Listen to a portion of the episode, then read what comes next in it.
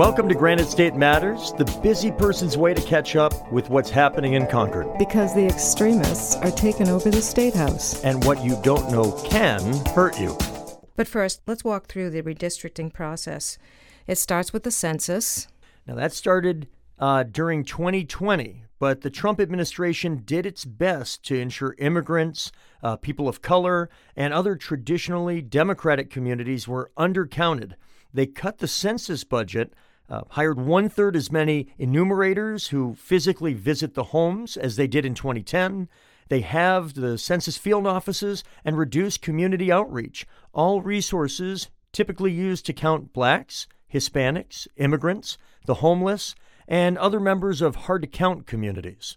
Still, state officials did receive the census data for New Hampshire in August. This data, however flawed, determines how many legislators towns qualify for when the new district map is drawn. But since the old gerrymandered map let Republicans win the most seats in the legislature in 2020, they control the redistricting committee that draws up the new districts. That's two congressional, five executive council, 24 Senate, and 400 House member districts. All of them. But what most people don't realize, Terry, is that gerrymandering those districts ends up hurting both parties. Uh, for example, in 2020, the skewed districts let Republicans win 14 of the state's 24 Senate seats with only 50% of the vote. Uh, this meant that they could pass bills without any Democratic support, even though half of voters voted Democratic. Under fair redistricting, 50% of the votes for state Senate would have given each party 12 seats. The Senate would have had to discuss and compromise on mainstream solutions. Extreme measures on both sides would have been sidelined. By empowering their extremist minority, Republicans have split their own party. Uh, for example, the recent budget that passed uh, had extreme measures that weren't even directly related to budgetary matters, there have been physical threats, literal threats against the governor, who, recall, remember, he is of the same party as these extremist Republicans. They have threatened him, they have threatened his staff.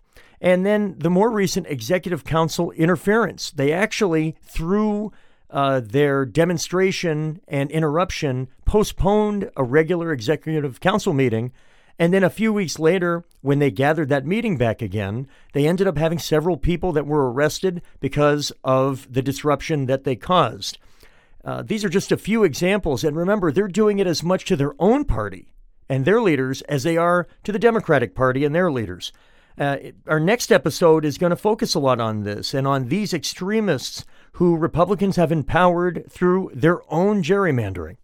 So it's not just parties that lose from gerrymandering, it's us, the general public. And so here we are, uh, again, ready to draw up these maps. So tell us how that's happening, Terry. The committee is taking input at public meetings in each county before they reveal their new maps. And at these meetings, many attendees are asking to have an opportunity to critique maps after the committee draws them up. Committee leaders refused for weeks, but after much public pressure, they did the right thing. Committee maps were open to the public for review. The final districts are due to be announced in January, and guess what? The same party is in control as last time. So the upshot is unless mainstream Republicans wake up to the fact that gerrymandering is hurting them too, the districts will be more gerrymandered than ever, making it even less likely that the legislature will reflect the will of the voters. And you can follow our bi weekly podcasts at your favorite podcast provider because the extremists are taking over the state house. And what you don't know can hurt you.